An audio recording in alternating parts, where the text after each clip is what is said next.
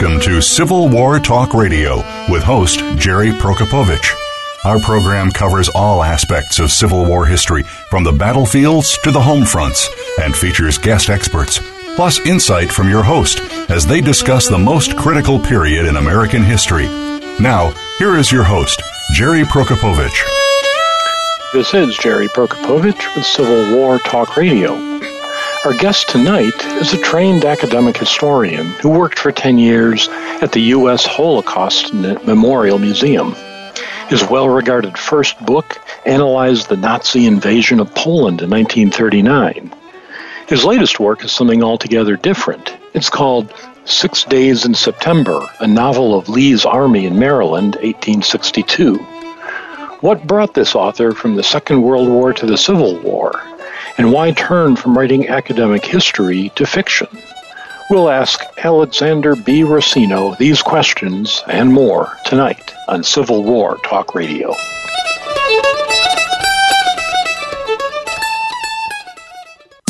Streaming live, the leader in Internet Talk Radio, VoiceAmerica.com.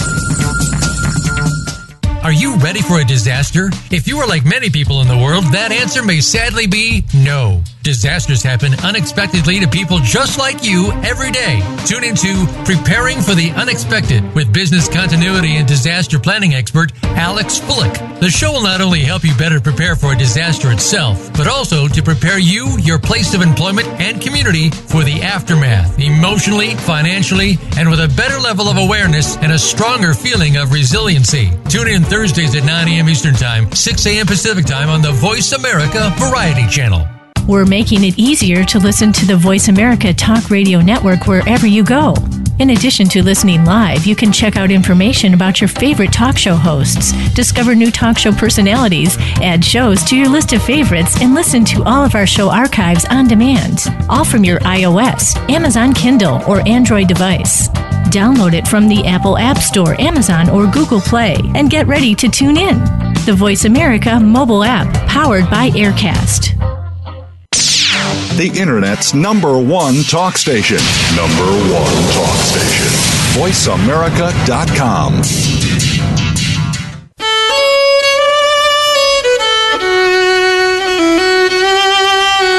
You are listening to Civil War Talk Radio. If you have a question or comment about our program, please send an email to prokopowiczg at ecu.edu. That's P R O K O P O W I C Z G at ecu.edu. Now, back to Civil War Talk Radio. And welcome to Civil War Talk Radio. Back in the saddle after a long winter's break. It's the second show of the new year, 2019. Uh, enjoying the new sights and sounds around campus. A new parking deck has opened after years of construction, which took up the old parking lot. Uh, hopefully things will be a little easier to uh, to park on campus these days. The new student center is opened, although. Uh, uh, learned this week that all the interior windows of the building need to be replaced. They're not up to spec, and the ECU administration is holding the line and making the builder replace them all. Having just had work done on our kitchen at Civil War Talk Radio World Headquarters Annex on Oxford Road. My wife and I are familiar with the importance of making sure contractors do everything they say they will. Ours is very good, by the way. Uh, there are always slippages, so it's good to see that the uh, administration here is going to make sure that they put in the proper windows and the building will not do whatever it would otherwise do with overly thin windows. The season continues here. Uh, the the uh, football season is, is now over, thankfully, uh, for all concerned. The basketball season is upon us. I'm a shameless front runner where that goes. Don't pay attention unless my teams are doing well. But my alma mater, Michigan, couldn't be doing better at 17 and 0. What's really exciting, though, are the Pirates here at East Carolina. They are only 500. They're getting beat by other teams in the league but they've already pulled one big upset, and the games that they have lost have still been competitive, unlike past years where you could go home at halftime knowing there was nothing more to see. Uh, they're fun to watch. Uh, it, it, promises to be a good season here on campus. The Civil War season continues. There will be a number of good shows in the weeks ahead, or at least I, uh, if they're as good as the books, there'll be very good shows. Next week, Janet Croon will be with us. She's the editor of The War Outside My Window, the Civil War Diary of Leroy Wiley Gresham, 1860 to 1865, about a young man uh, who reports on the war in a unique fashion. The book got a lot of good press when it came out. We originally had her scheduled for last fall, and she was so busy with her book tours, we had to reschedule it for uh, for next week, January 23rd of 2019. Then we'll have a book about the USS Monitor called Our Little Monitor: The Greatest Invention of the Civil War. It's by Anna Holloway and Jonathan White, uh, and it's. Uh, uh, Anna Holloway will be our guest. Jonathan White has been on the show before, so he's going to step aside and let his co author have a turn. And then we get to February. Aaron Sheehan Dean, who's also been on before, will be back with his brand new book, The Calculus of Violence How Americans Fought the Civil War. And then we will celebrate Lincoln's birthday, which, of course, is February 12th. We'll be back on February 13th, a Wednesday as always. And I'll be talking with my old friend from the Lincoln world, Dan Weinberg, the proprietor of the Abraham Lincoln Bookshop in Chicago, and we'll we'll just talk about whatever Lincoln things come up. It'll be good to be in touch with Dan again and hear about uh, the book business as it relates to the Civil War era. Uh, the remainder of the month, Caroline Janney will be here, uh, editing a new volume of essays on the end of the war in Virginia, Petersburg to Appomattox. And finally, Andrew Delbanco, who has just written The War Before the War Fugitive Slaves and the Struggle for America's Soul from the Revolution to the Civil War. It's a book that is also getting a lot of national attention, and we're glad to have him coming to Civil War Talk Radio. In the spring, I'll be touring battlefields as always with the uh, This Hallowed Ground Tour, May 18 to 26. Check out StephenAmbroseTours.com and reserve yourself a place. It's always fun to do that. Uh, if you can't do that, or even if you can, make it a full summer, come to the Gettysburg College Civil War Institute. That is from June 14 through 19. Uh, these are both, as they are every week, unsolicited announcements. I've toyed with the idea of having uh, advertising on the show, but it turns it more into a job than I than it ought to be. Uh, so when I tell you about these things, it's not because they are paying me, other than indirectly to participate uh, as a, the uh, the tour guide, we'll say, for uh, this hallowed ground, but because I think they're they're really interesting and fun, and I think you'd enjoy them. You can find out always what's going on at the Facebook page, Impediments of War, or the website of the same name, where Mark Gaffney posts uh, messages about each show as they come up and tells you what's going to be on next. Always good to see that. Last night here on campus, I went to a lecture by a political science professor. He was talking about extremist and populist movements in Europe. Uh, the professor is also the dean of the college, so all the department chairs and the associated assistant deans were there, knowing uh, which side they're bread is buttered on. And uh, I went being interested in the topic, actually. And among other things, I saw the associate dean for planning, the numbers guy in the department, the, uh, the nemesis of the history department, uh, because he, he tends to count everything but measure nothing. And that's not good for, for history. Uh, if he were reviewing tonight's book, this is how it would go. Six days in September, is only 86% as good as the political thriller Seven Days in May. But it is 20% better than John Lukacs's Five Days in London. It's six times better than Solzhenitsyn's One Day in the Life of Ivan Denisovich, but only six tenths of a percent as good as Schlesinger's A Thousand Days. I've not read any of these books and don't know what they're about, but my numbers are incontrovertible. Well, fortunately, that's not my review. I plan to take a more holistic approach to tonight's book, which I have in fact read. It is a novel by Dr. Alexander B. Rossino, who joins us now. Uh, Alex, are you there? I'm here, Jerry. Ah, thanks for, for having me. Uh, welcome to the show.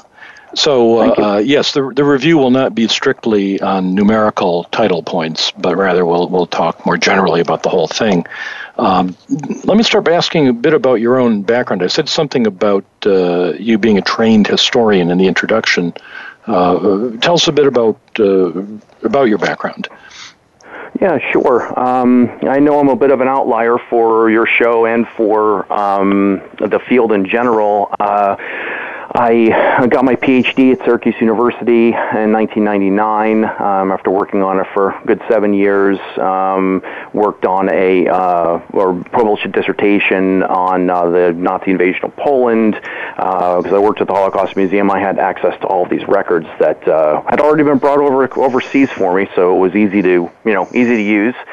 Um, and so I was there until 2003, and uh, then decided I wanted to uh, work in a different field. Um, it was a little bit too emotionally draining. You know, it's a difficult topic working on perpetrators mm-hmm. in the Holocaust. Um, and so I decided I wanted to work in a different field and uh, completely left history for a long time. Actually, uh, hmm. didn't do any kind of work, whether it was fiction writing or other, the, or you know, or historical writing. Um, and now uh, I'm actually in the private sector uh, working as a business intelligence analyst. So, um, but I haven't lost my history love, you know, my love of it. So uh, I do a little dabbling in both. Well, that that's a very interesting story. So many people who write Civil War history do have, uh, you know, different career paths, not just straight uh, undergrad, grad school, teach at a university. Uh, a lot of people have done different things or do different things. I took a look at your book, uh, Hitler Strikes Poland, uh, after reading uh, Six Days in September, just out of curiosity. And yeah. I, I, I, fully understand your comment about how, how draining it is to study a subject like that. Uh, mm-hmm. The Civil War and its bloodshed, and, and of course, human slavery are, are traumatic enough. But uh, one has to have a strong stomach to to spend too much time in, in the 20th century. Is is that what brought you back to, to the Civil War era? Um, well, what actually brought me back was um, love of the subject from childhood. So I think, like most of the people I've heard on your show, uh, the gateway for me was, you know, Bruce Catton's American Heritage, Pictorial ah, yes. History of the Civil War. Um, my grandfather uh, showed that book to me. I think it's the first book I can really remember looking at when I was a kid, and mm-hmm. um, he showed that to me. It was he didn't have a lot of books, but that was one of them that he had, and uh, he used to uh, we used to flip through and you know look at the pictures of the sunset with behind the cannons and then the beautiful mm-hmm. maps that are really works of art rather than maps on in it and it yes. really just uh, got grabbed me from there and I've always been a Civil War buff and have continued reading you know reading in the field um, mm-hmm. even though I wasn't I wasn't active in it from from you know the my teenage years. So the uh, that book is the one, uh, uh, absolutely more than any other one that, that got so many of us uh, interested when we were young, and uh, and I think still has that effect. So uh, the next obvious question is why why choose fiction as your medium to uh, to tell a Civil War story?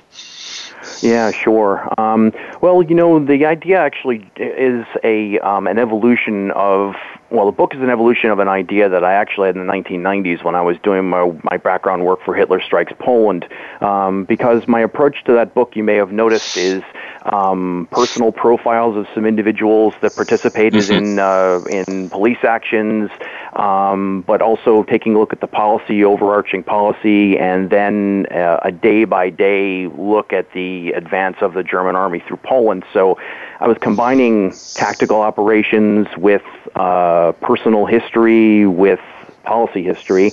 And um, I always wanted to get more inside the events. Um, and I think that that's true probably of anyone who studies history or reads history. They do it because they want to get inside what happened. Mm-hmm. Um, and it dawned on me that there's really no way to do that writing from a historian's perspective. Um, because you know you you have the overarching voice and you're analyzing movements and historical historiographical arguments and things like that. So I really wanted to get inside the his, inside the events themselves, and because I had always been really interested in the Civil War, um, and then moved to Western Maryland from Northern Virginia uh, in 2014, uh, met a woman who grew up in Sharpsburg, and uh, and um, we got married, and so it just I, the inspiration of the story really struck me. It was I was like, boy, this is a really high drama. Um, this, is, this is the highest stakes probably that this country's ever faced. Um, all really resting on this one battle that that ends up happening um, on Antietam Creek on September 17th. And so, the just the drama of the story plus the personalities involved really made me think, you know, maybe this is a good thing, good subject for um, diving into it and uh, looking at it from the inside out. Well, it, a lot of historians would say the same thing as a motivation. Uh, that these are there's no question Antietam is, is, a story of high drama, and it's one that many other people have tackled. Stephen Sears, probably a book that a lot of listeners have, have read, uh, would be an example. So the question is is though why why not approach it by uh, as you did with, with the uh, the Poland book, finding historical characters using their letters, their diaries, and creating them as characters. What's the advantage of use of, of fictionalizing the, your story? Sure. Um, yeah, that's it's a good question, and um, I may still do that actually. uh-huh. I still do work in history as well. Um, I wrote I write a number of essays. Um, actually, more actively inter- active in the his- history field now than I have been in many years. Um, mm-hmm. But the thing that I noticed is that um, as I was looking through, I approached researching this book like I was researching any kind of book I would I would write as a history. So I looked mm-hmm. at all the primary sources I could, and I put them into a chrono- uh, into a chronology and weighed the veracity of one source versus another, et cetera, to try and make sure that it was as accurate as I could get it um, get the story. And then I sat back and I looked, I realized, boy, there are some real gaps here on what we know. And the only way to really uh, access those gaps was to really explore them. And that's one of the things that I, I realized um, coming at things from the perspective of a novelist rather than coming at them from the perspective of a historian is that the historian deals with facts, right? bases everything on facts um, as far as possible, and then may uh, do some analysis and interpretation, which is where the speculation comes in about X movement or Y decision, etc. Mm-hmm. With a, as a novelist, you come at it from the opposite direction, and this was really interesting intellectual exercise for me. You come at it from the idea of okay, well, we do know certain things, but there are a lot of things here we don't know. Like we really don't know very much about what in the ordinary Confederate soldier did in the two days before Antietam. Um, mm-hmm. We know that they're where they where they were posted. Um, we can assume that they were out foraging for food, um, and you know there are assumptions and things like that. But again, those are generally assumptions um, as opposed to actually reading letters or knowing. Um, there isn't a lot of detail out there, or as much detail as I would have liked. Um, mm-hmm. And then there are some major events, things like uh, Lee's decision to stand at Antietam. He never really vocalized um, in a very any specific terms why he decided to fight that battle. Um, even though he was criticized for it afterward um, by mm-hmm. men in his own army, saying that he couldn't have ever hoped for anything more than a draw. Um, I think that was Edward Porter Alexander said that, and um, so it well, struck me that let me there step were a in lot here. of we're going to take a short break and, and sure. pick up on this this point of what Lee is thinking and others, and, and how a novelist, how a historian approaches those things. Uh, that's right. part of our discussion tonight of the novel Six Days in September by our guest, Alexander B. Rossino. I'm Jerry Prokopowicz. This is Civil War Talk Radio.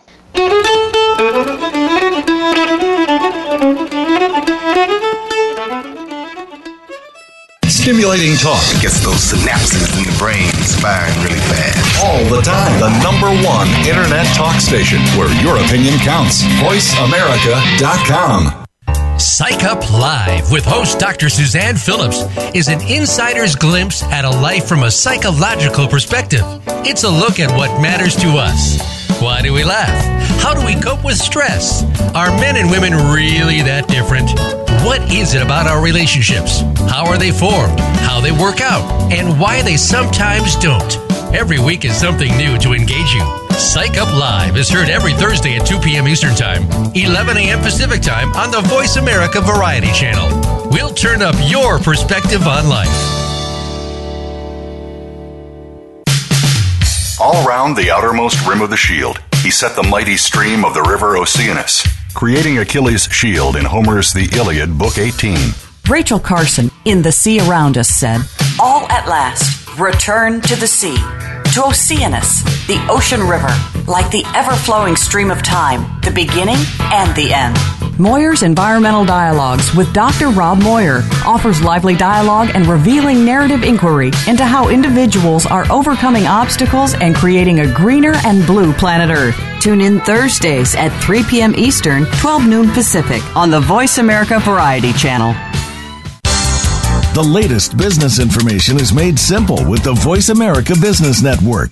The professionals in the business world bring you live talk radio shows featuring an array of business topics, strategies for building wealth, sales and marketing, stock trading, investing, and business technology. Voice America Business hosts are professionals in their fields and bring to the airwaves weekly business discussions that offer up to date information, advice, and education. The Voice America Business Network the bottom line in business talk.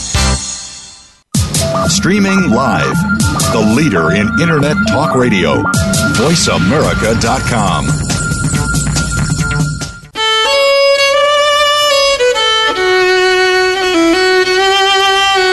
You are listening to Civil War Talk Radio.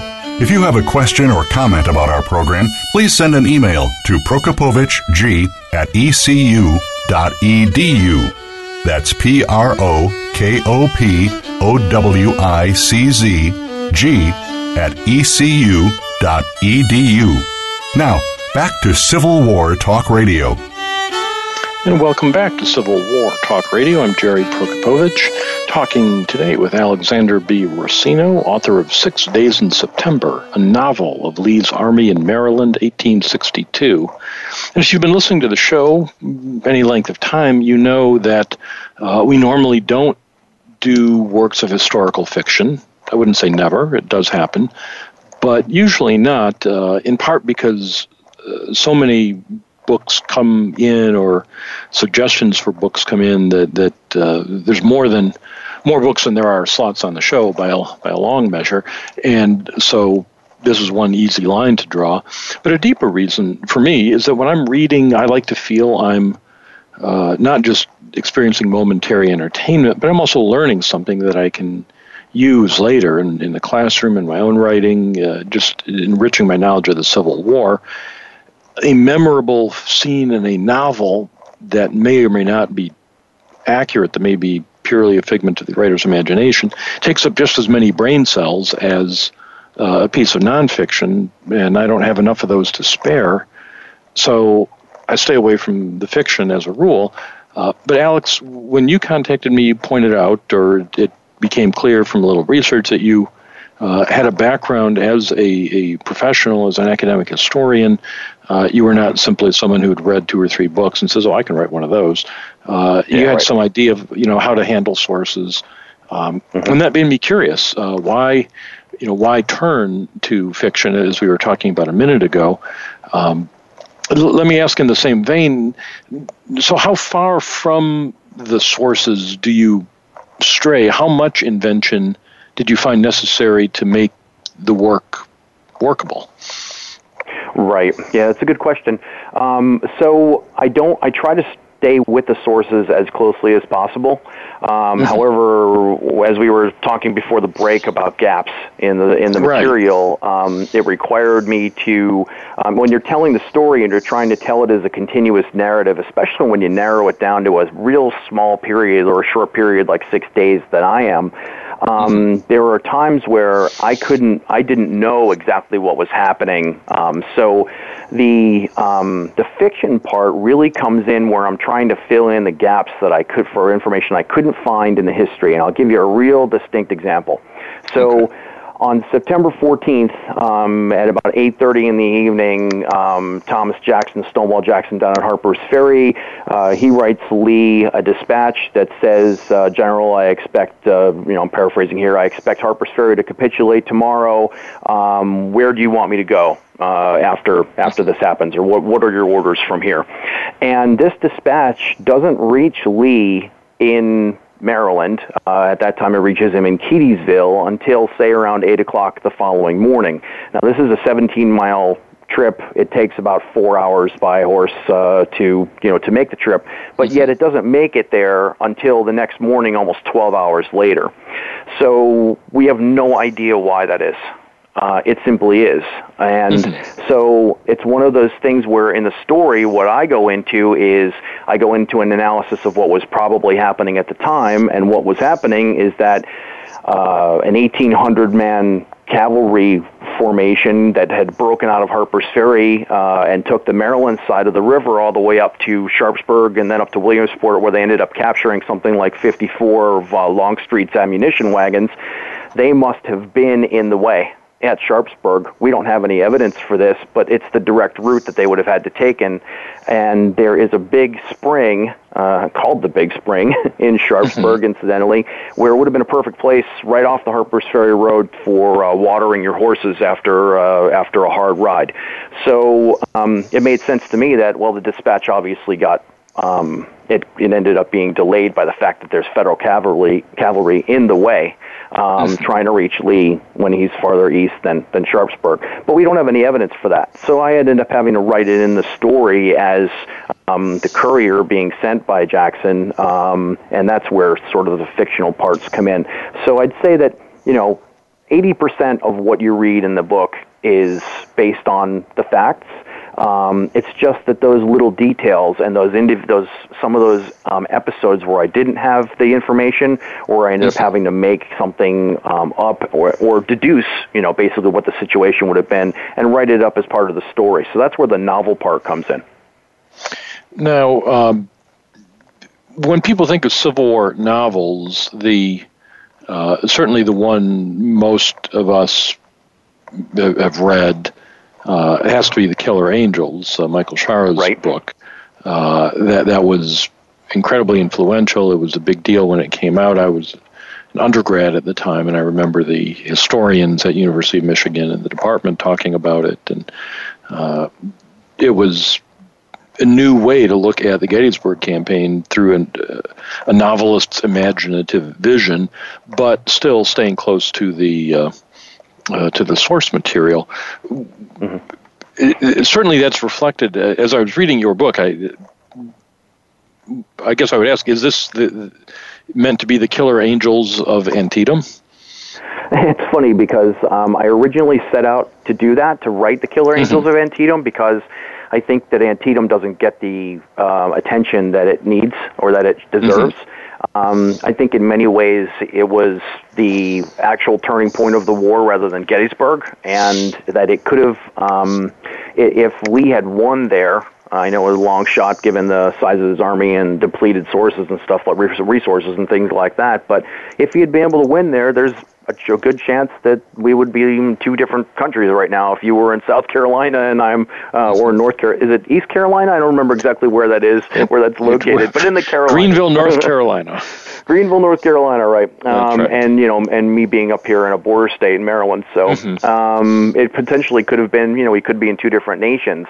So sure uh, I've always thought that you know Antietam really deserved, and this is part another reason for writing a novel is that as historians and as writers in general, we face a real headwind in the fact that the re- the public, the reading public, is growing older and smaller, um, mm-hmm. and so you know you want to try and write something that people are going to read and that will reach the largest number of people as possible. And there are a lot of people who don't want to read you know an 800 page history that's got a bunch of footnotes. They want to read a story that flows and tells the story, and they learn something from it. Uh, so I figured I'd try and hit all the check all the boxes.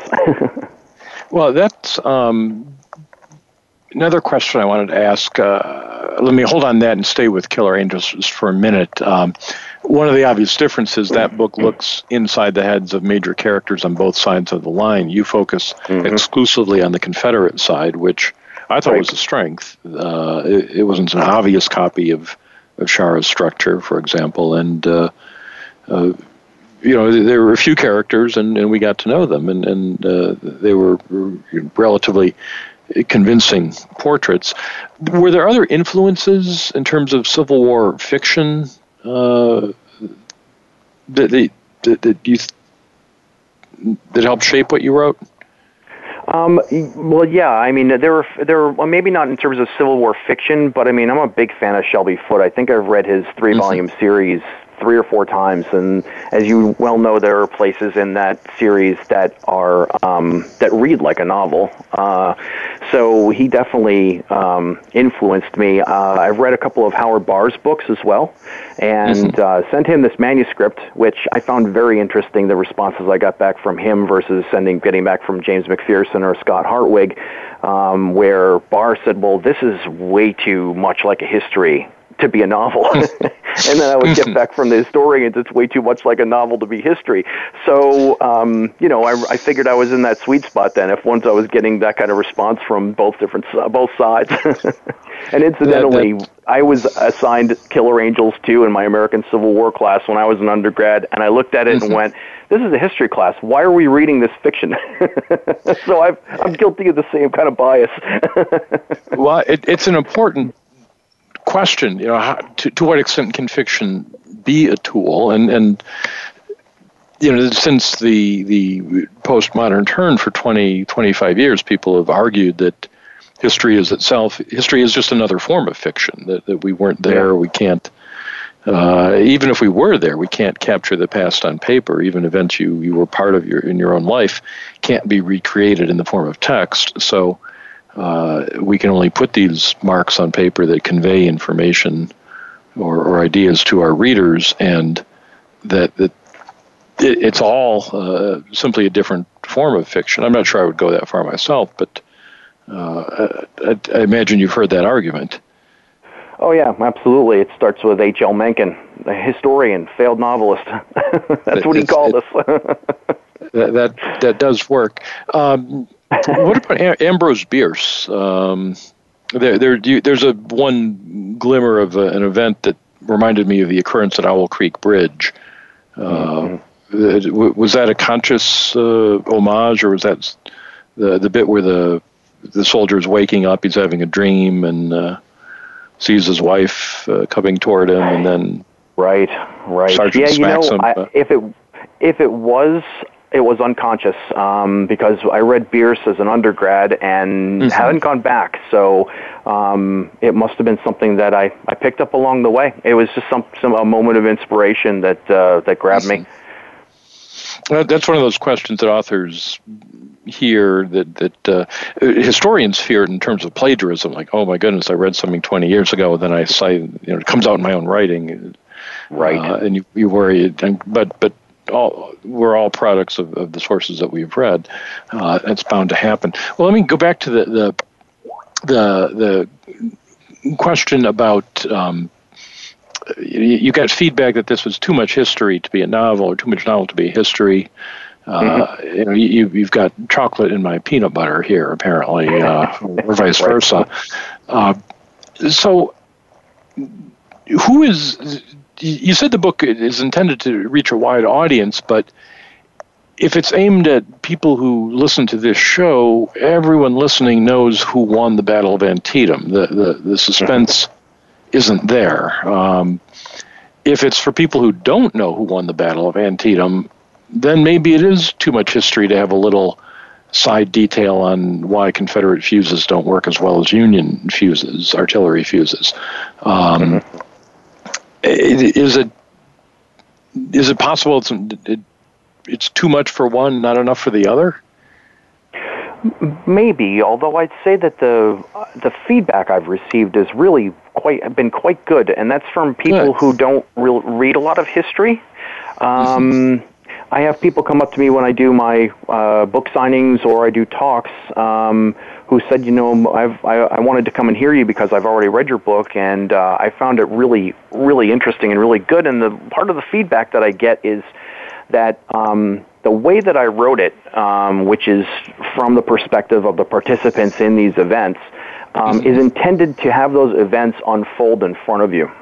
So um, you don't actually, even though you know that the Confederate Army loses the Battle of Antietam, um, and you know you know certain may know certain things about what happens tactically on the field. It still um, comes at you in a way that, um, and this is from feedback I'm getting. Uh, it mm-hmm. still comes at, at, readers in a way that um, allows them to get into the events and actually not understand or know what's going on entirely until it's actually over. So um, I had a colleague, um, John Michael Priest, uh, actually tell me oh, yeah. once. He said, "Boy, you know, um, he read this and he really liked it, and and he said, boy, you know." Um, uh, you can almost feel how alone Lee is when he makes this decision and how he's he's just racked with this anxiety about the fact that he's got to fight a larger army when his army's depleted and things. And and I felt, well, boy, you know, I I may have actually accomplished my goal to um, really help people to get inside Lee's head and to understand what he was going through at the time, um, so that he could, you know, so that you could experience things maybe a little bit closer or maybe a little bit different than you had if you've read Landscape Turned Red or you know any of the other books. Uh, well, Mike Priest's book, uh, uh, the, about the soldiers' battle, is certainly one that right. a lot of listeners have read. The um, there is something about the voice in this book where it's clear that you you know what you're talking about, obviously, or, or we wouldn't be discussing it here on this show. Uh, it, but you know what you're talking about, and the the details that we can check on ring true, and, and the, the courier being delayed coming from Jackson to Lee by the interposition of the Union cavalry that escaped from Harper's Ferry makes perfect sense. It does. It's consistent with everything we know. It, it may or may not have happened just as you described, but it's. I didn't see any red flags popping up as I was reading it. There were none of those moments that shake the suspension of disbelief and make you say, "Well, that he's now he's just making stuff up." Um, right uh, which is then seduces the reader into wanting to believe uh, that the story of these these two or three typical uh, uh infantrymen uh, mm-hmm. are, are, true stories. Also, were those were the, the, the foot soldiers names you got from a roster? Do you know anything actual about them, or are they entire? Are they composites? Sure. So the only purely fictional character in this book is Gilbert Farney, uh, who is one of the men with the Sixth Alabama, uh, the major character that I follow. The ordinary, and I, I call him a character because he's mm-hmm. the only character really in the book. The rest are personalities. Mm-hmm. The other um, two of his uh, his comrades in that regiment, um, Pat Cannon and um, Billy Wheat Dennis, uh, they appear on the roster of the 6th Alabama. Um, I do know that they seem to have survived, or at least there is no mention that they were shot or killed at um, at uh, Antietam. Um, but I also don't have any idea what ended up happening to them. Um, mm-hmm. I chose, you know, the Sixth Alabama because of its critical position on the Confederate line on the 17th, when um, they were the regiment that uh, you know John Brown Gordon commanded when he was shot five times that day, and mm-hmm. they're the regiment that gets the the the order to uh, about face or to turn to to turn so that they can they can uh, defend against um, Yankee soldiers that are firing on them from the right over their shoulders after Anderson's men collapse on part of the sunken road, and uh, then they fall apart because they the order they misinterpret the orders, and they've been fighting for three hours, and so the line Lee's line in the center there falls apart. So um, I picked them really for uh, their position there, and also their position on South Mountain. And that's kind of a hat tip to Michael Shaara um, mm-hmm. because they're on the far left of the Confederate line, um, defending against a much larger force. Um. Unfortunately for them, things didn't quite go as well as they did for the 20th Maine. Um, but that's what happens when you're a single regiment facing an entire brigade. it, it's it's not a good day for them for sure. Well, we will take another short break now. Come back and talk more with our guest. Alex Rossino, author of Six Days in September, a novel of Lee's Army in Maryland, 1862. I'm Jerry Prokopowicz. This is Civil War Talk Radio.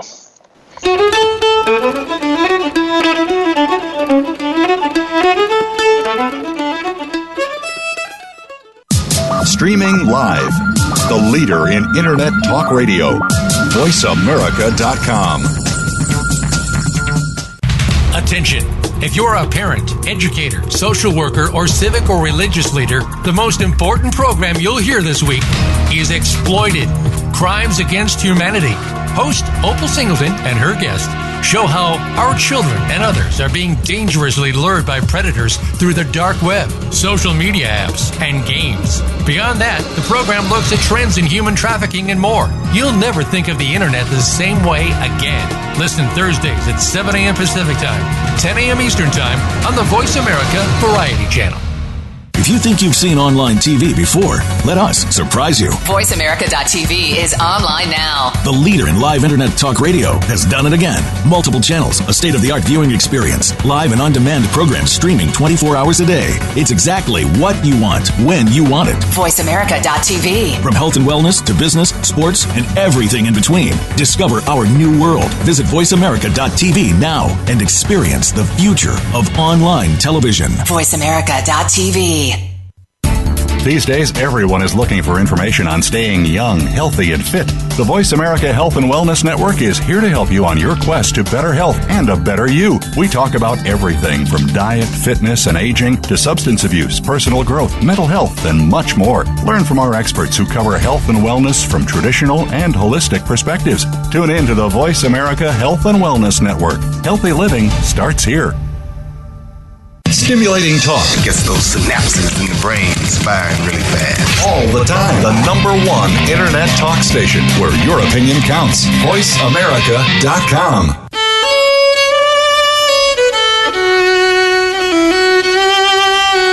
You are listening to Civil War Talk Radio. If you have a question or comment about our program, please send an email to prokopowiczg at ecu.edu.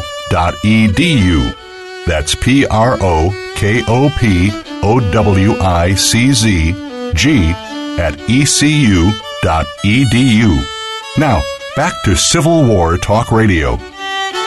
And welcome back to Civil War Talk Radio. I'm Jerry Prokopowicz, talking today with Alexander B. Rossino, author of Six Days in September, a novel of Lee's Army in Maryland, 1862. Uh, we've been talking about the the lines between history and uh, uh, fiction. And as I was reading this, I was reminded of a quote from uh, J.R.R. Tolkien in his essay on fairy stories. He, he wrote that he hated when adults would uh, try to make science interesting by comparing, you know, real dinosaurs to fantasy dragons.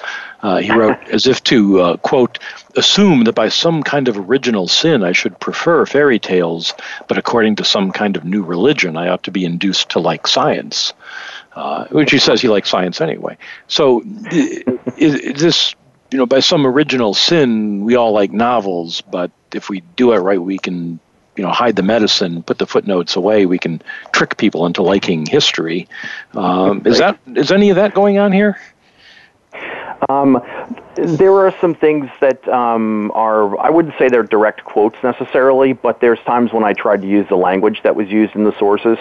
Um, especially if there was something that Lee had said um, that you know was well uh, well recorded, um, or you know was something that we know that was a was a quote from a certain source or not. Um, and you know the important thing for me really was to make it flow to make the dialog flow. And of course that was the the biggest challenge um, as a historian. You know writing dialogue is uh, is is really a um, a task. I actually got through the first four chapters of the manuscript uh, before I realized that uh, it wasn't sounding the way I wanted it to, and I ended up throwing it out um, the first four chapters and then re- rewriting the whole thing. Um, so there are some there there are definitely I could footnote the thing if I wanted. I uh, could have footnoted the book if I wanted, but um, I you know it was supposed to be a novel. And actually, when I spoke with uh, when I finally submitted it to uh, Ted Savas over at Savas Beatie, um, I did have a few footnotes in there occasionally just to explain a certain thing. Um, and Ted came back and said, no, no, there shouldn't be. There shouldn't be any footnotes here. So um, part of it's my publisher.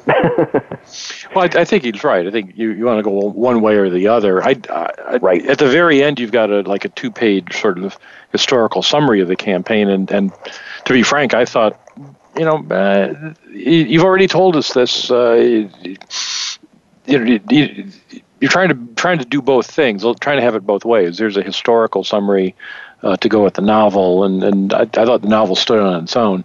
Um, but I want to ask you a different question. Um, about Lee, Lee is the main character. Certainly, he, he, he's central to the novel. Uh, his decision making about his anguish for his army and, and decision of what to do uh, dominates this, and it, and it is a, a, a compelling portrait.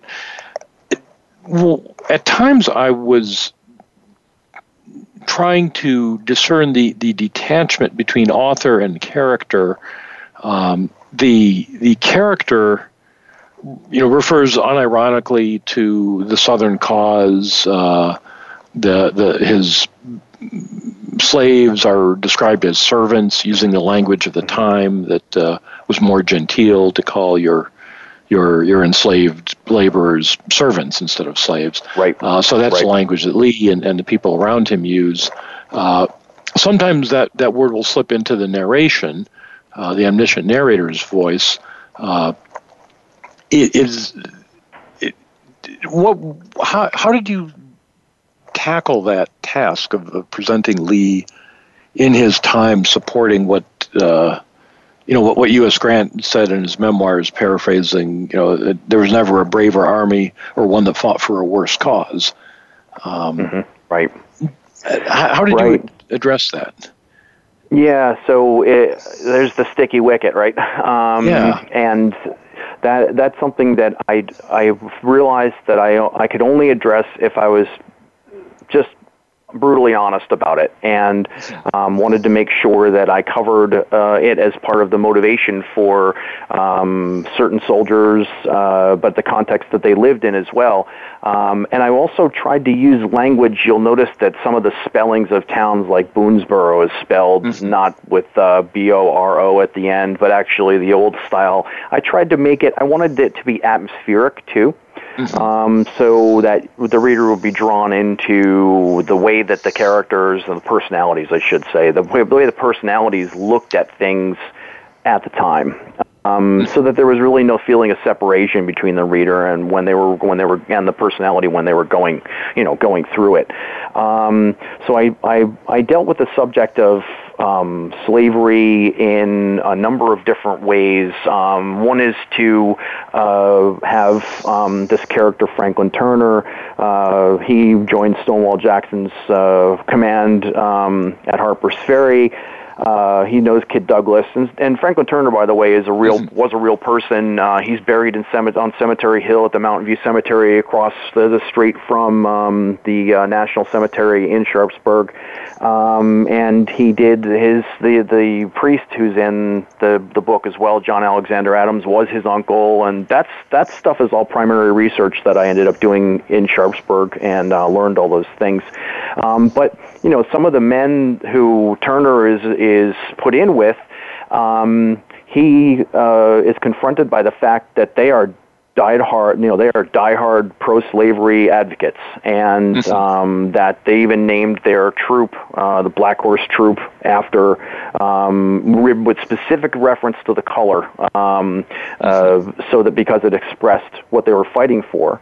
Uh, and also Turner himself, um, he was part of this. He was voted for secession at the secession convention, Virginia's secession convention, and mm-hmm. um, so I had to try and figure out a way to um, have him voice because he has lawyer training, went to Franklin and mm-hmm. Marshall, got his law degree there, just like Kyd Douglas. Um, mm-hmm. had him, to have him express the uh, the sort of political views of the time. Um, how you know Lincoln must have been an abolitionist. There was no way other to look at him than that, and that um, you know if the northern people wanted to uh, live with um, with blacks in their midst as equals, then they're perfectly welcome to do so. But that's not the way we do things down here. Um, so I wanted to be, you know, as honest as I could about the about the issue and how different people may have looked at it in different ways. You know, Lee, of course, is a lot more genteel about it. So you'll have Longstreet asking him his mm-hmm. for his, if he could get a cup of water from his man, um, yeah. and Lee calling him, you know, the, these men servants as opposed to slaves. Right. Um, so you know, I tried to do a, tried to capture a variety of different approaches. It, it, I think it's one of the the risks with fiction because it, if you're writing a peer-reviewed historical manuscript, there's little chance that the author is going to go off on a lost cause tangent. Uh, that, that it's hard to find. I'd say impossible to find a reputable historian who would adopt a 19th century lost cause view today. Uh. But you can find plenty of such people in, in the general public who have been raised on that and, and still believe it. Uh, and some of them can write novels. You don't need a license to write a novel. Uh, you don't need a PhD right. to write a novel. So right. I, I, I will say in the first 20 pages, I was there were times I was going, okay, I don't know, Alex, is is this him talking? Is this? I mean, I know these are his, your people talking, your characters talking, but I'm not, I don't know what the author behind the characters thinks. By the time you finish a novel, you realize, oh, yeah, he's putting 19th century voices in their mouths and having them say the things at that time. He knows what he's he's, he's it's quite clear. You know, you're not espousing the the lost cause view that the characters are. Oh, absolutely not. It's not even a lost no, cause. No. Obviously not.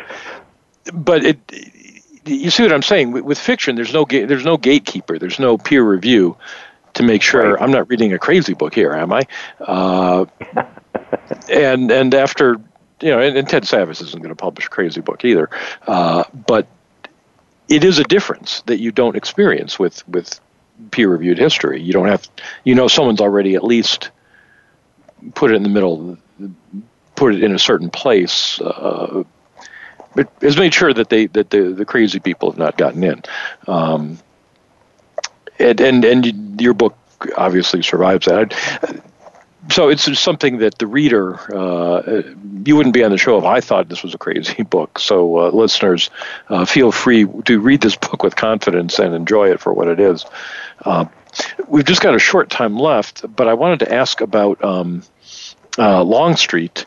Uh, Killer Angels portrays Longstreet as the the savant who tries to keep Lee from making a great mistake, and Longstreet is the, the you know the Cassandra, the one who knows what's going to happen, but nobody listens to him.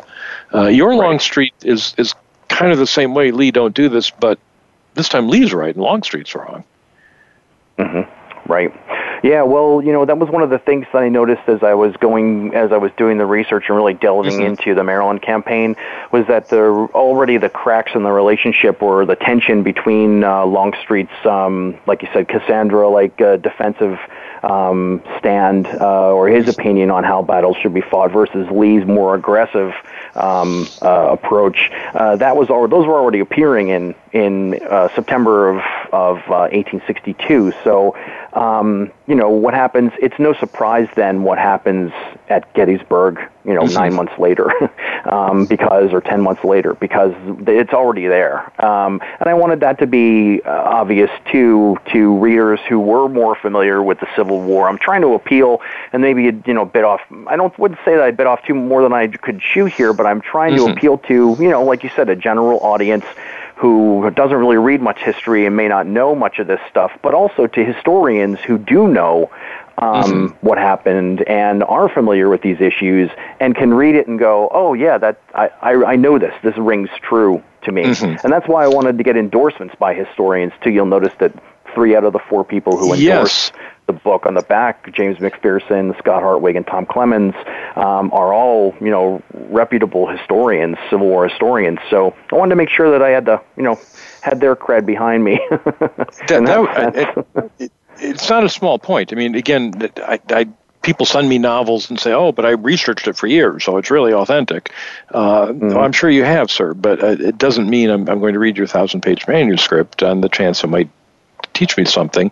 Uh, so you're absolutely right. Having Jim McPherson on the back of the book, Scott Hartwig, Tom Clemens, that did help assure me I'm not wasting my time reading this, or wasting's not the right word. I'm not simply being entertained. I might, uh, I'm engaging with a historian who, who takes the sources seriously and knows how to work with them and is not going to simply you know read a few books and then put out some ideas. Another thing that, that adds to that are the maps. There are only a few maps in the book, but they're very good, and they mm-hmm. they help clarify what you're talking about and show what happened at South Mountain, what happened at Antietam.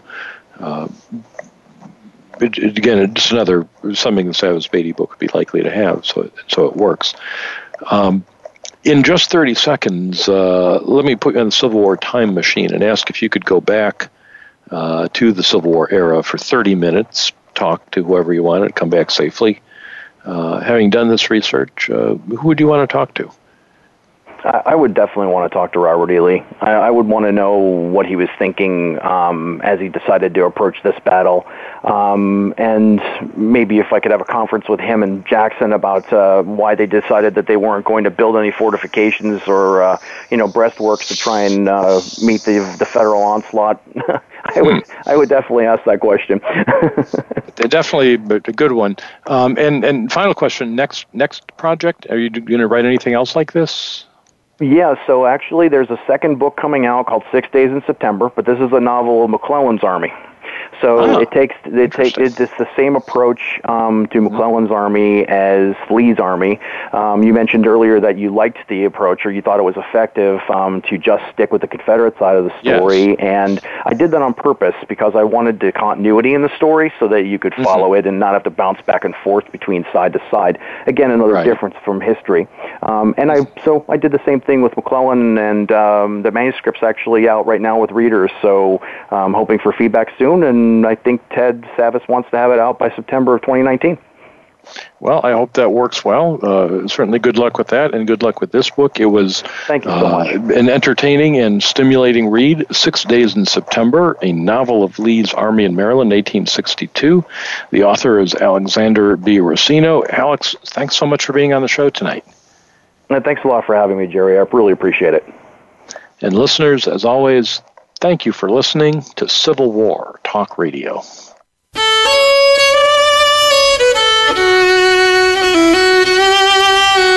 Thank you for embarking on a part of American history this week. Civil War Talk Radio with Jerry Prokopowicz can be heard live every Wednesday at 4 p.m. Pacific Time, 7 p.m. Eastern Time on the Voice America Variety Channel. Have a good week.